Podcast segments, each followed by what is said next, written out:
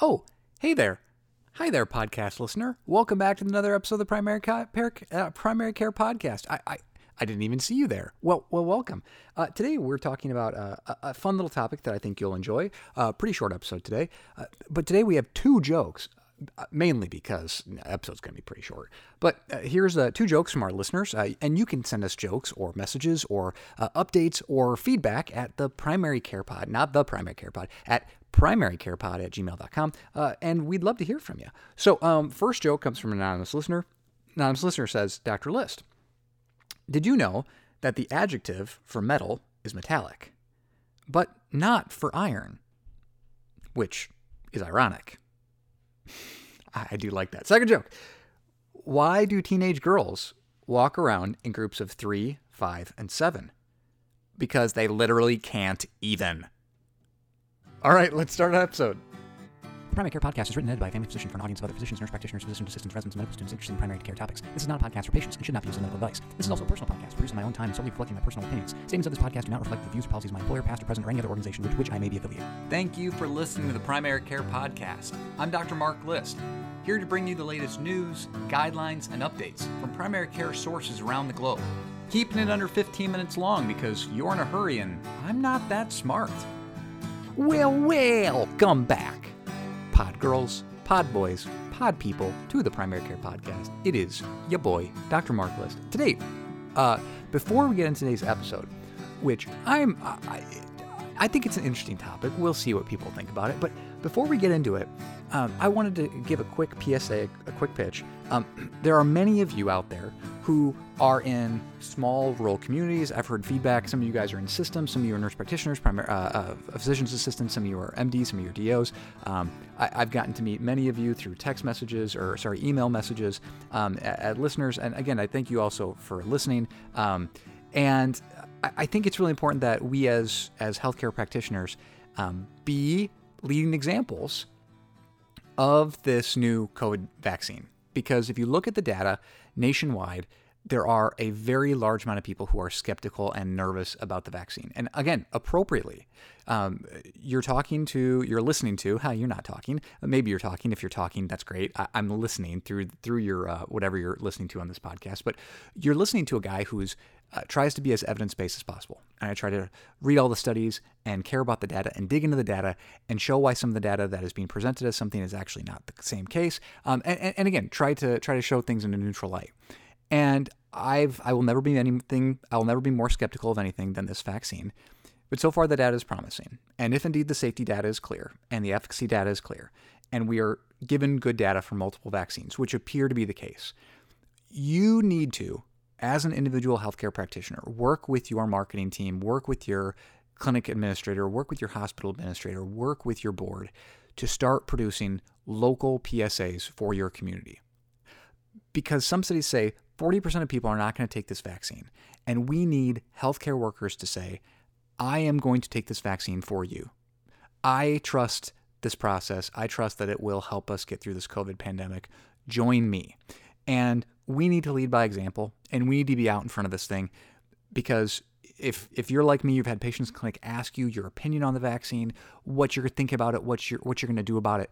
And I think that it's really important that if we're going to turn this corner and stop this pandemic and save as many people as possible from being hospitalized or even dying, that we need to be the frontline people working with marketing, doing PSAs, talking about our experiences and what we think about this. So, again, a short little pitch that I think it's really important that all of you right now, before we even get the vaccine in, really think about what can I do? What can my clinic do? What can my organization do? Email the people who can make those decisions and get involved. So, with that in mind, uh, we're going to talk about a completely, absolutely 100% different topic today. Okay.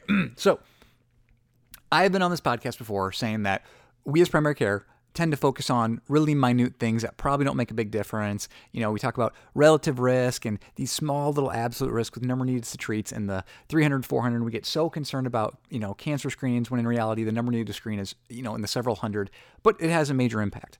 But I've talked before about how valuable diet, weight loss, exercise, and smoking cessation, tobacco cessation is so incredibly important. Like moves the numbers in ways that all of the rest of the things we do in medicine are are they you know are, are pale in comparison, right? Are are are minuscule in comparison, right?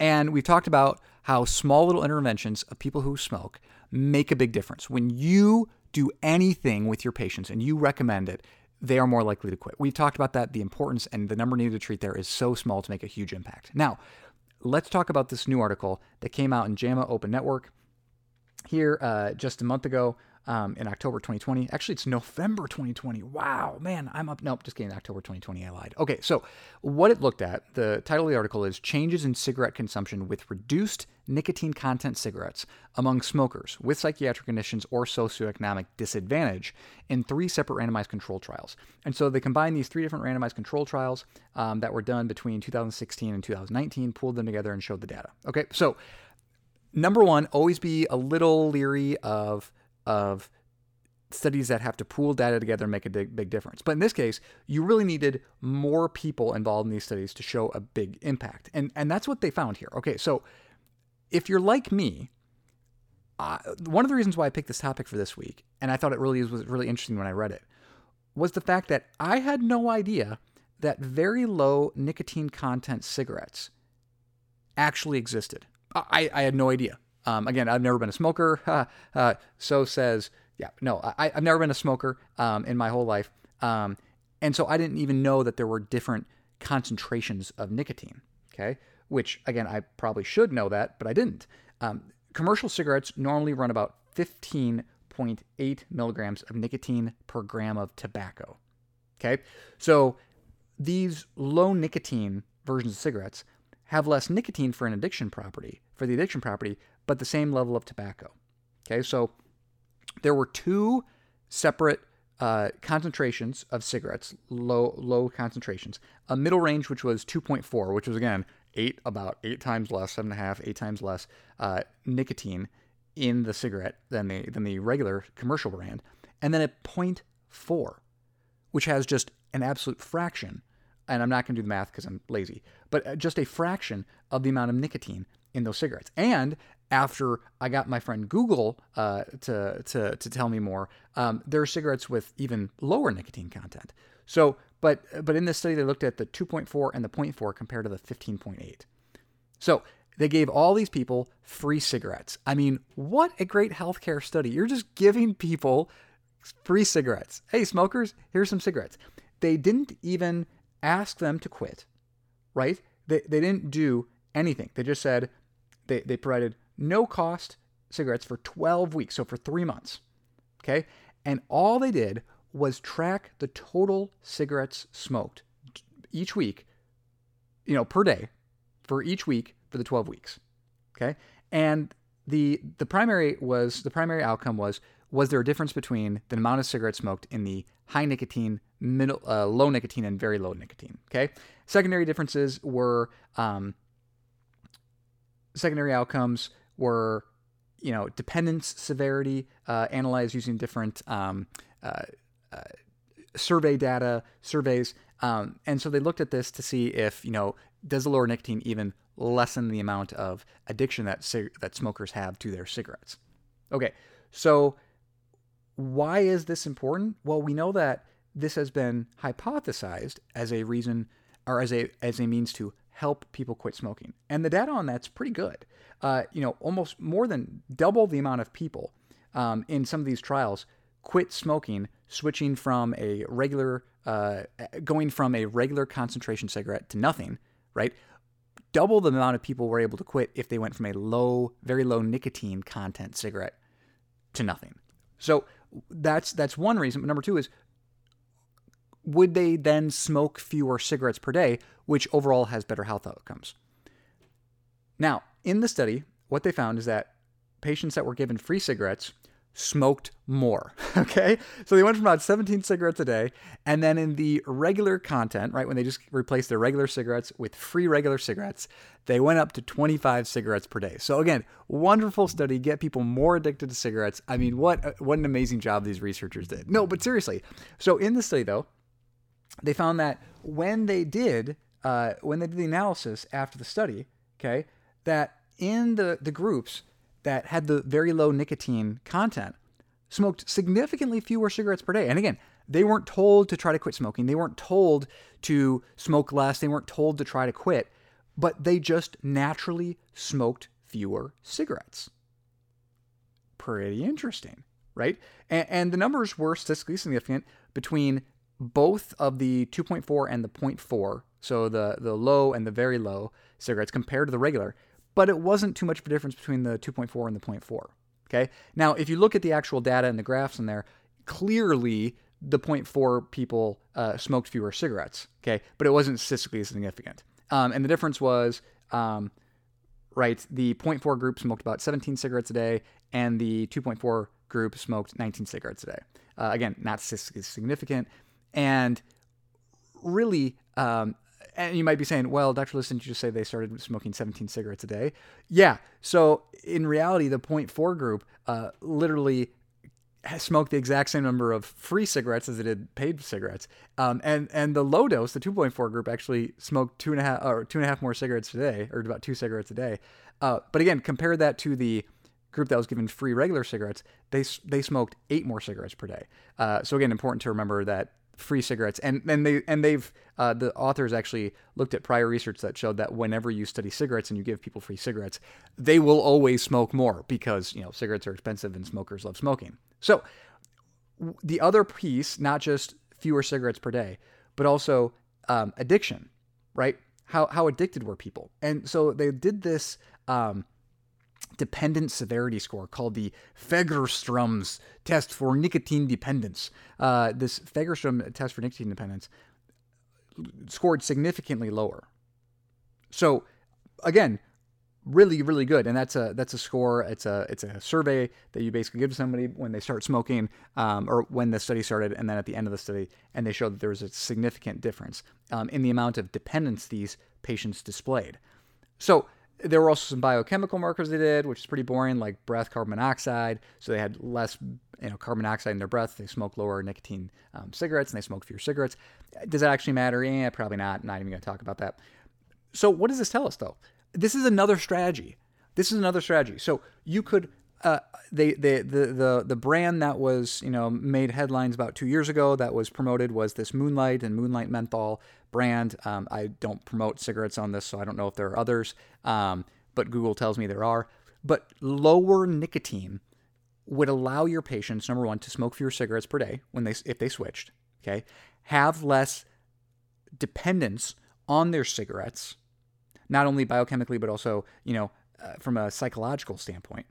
And the people in the study were not like, you know, these people had opioid use disorder. These people had significant comorbidities. They, had many other psychiatric illnesses uh, that were in these that were in these cohorts, and again showed that it didn't really matter that they were able to smoke fewer cigarettes per day.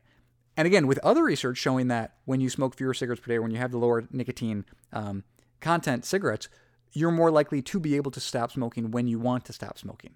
So again, really, really good data and another tool in the arsenal. So, you know, when we talk about losing weight, we have many tools now about different diets or even little things like small calorie reductions, different choices at meals.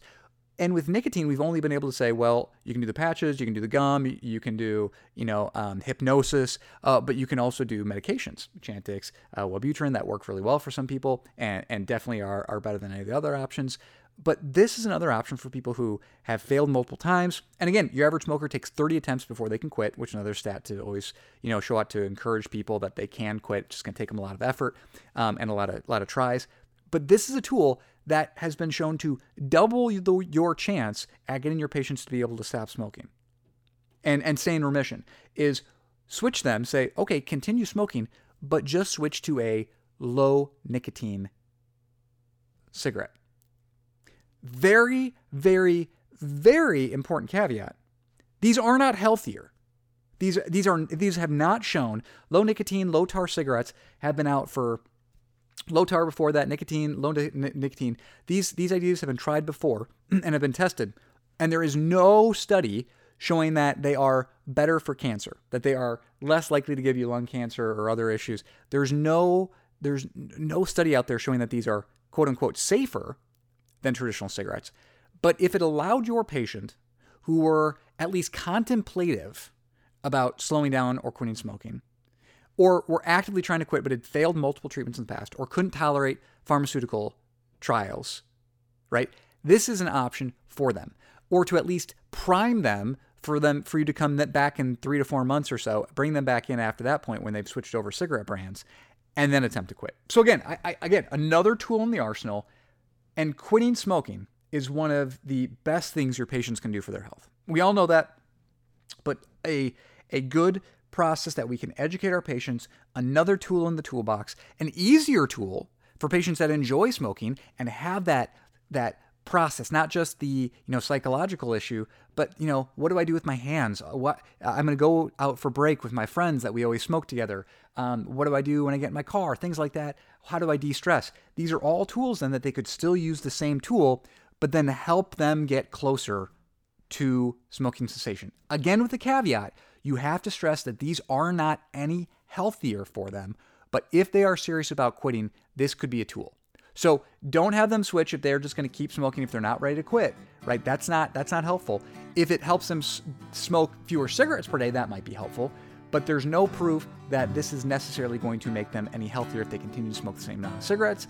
But it looks like, based on the study, that it will allow them to naturally smoke fewer cigarettes and have less dependence, and therefore be able to get off cigarettes in the long run. So, again, um, hopefully this is a helpful topic for you. This was a eye-opening topic for me because I didn't even know these low nicotine cigarettes even existed. Um, and so, again, something to talk about with your patients. Um, hopefully it was helpful. And again, uh, I'm going to sign off for this week saying uh, you don't need to stay up all night to stay up to date. This has been Dr. Mark List uh, with Primary Care Podcast. Hit us up at primarycarepod.gmail.com. Um, thanks for tuning in and have a great week. God bless.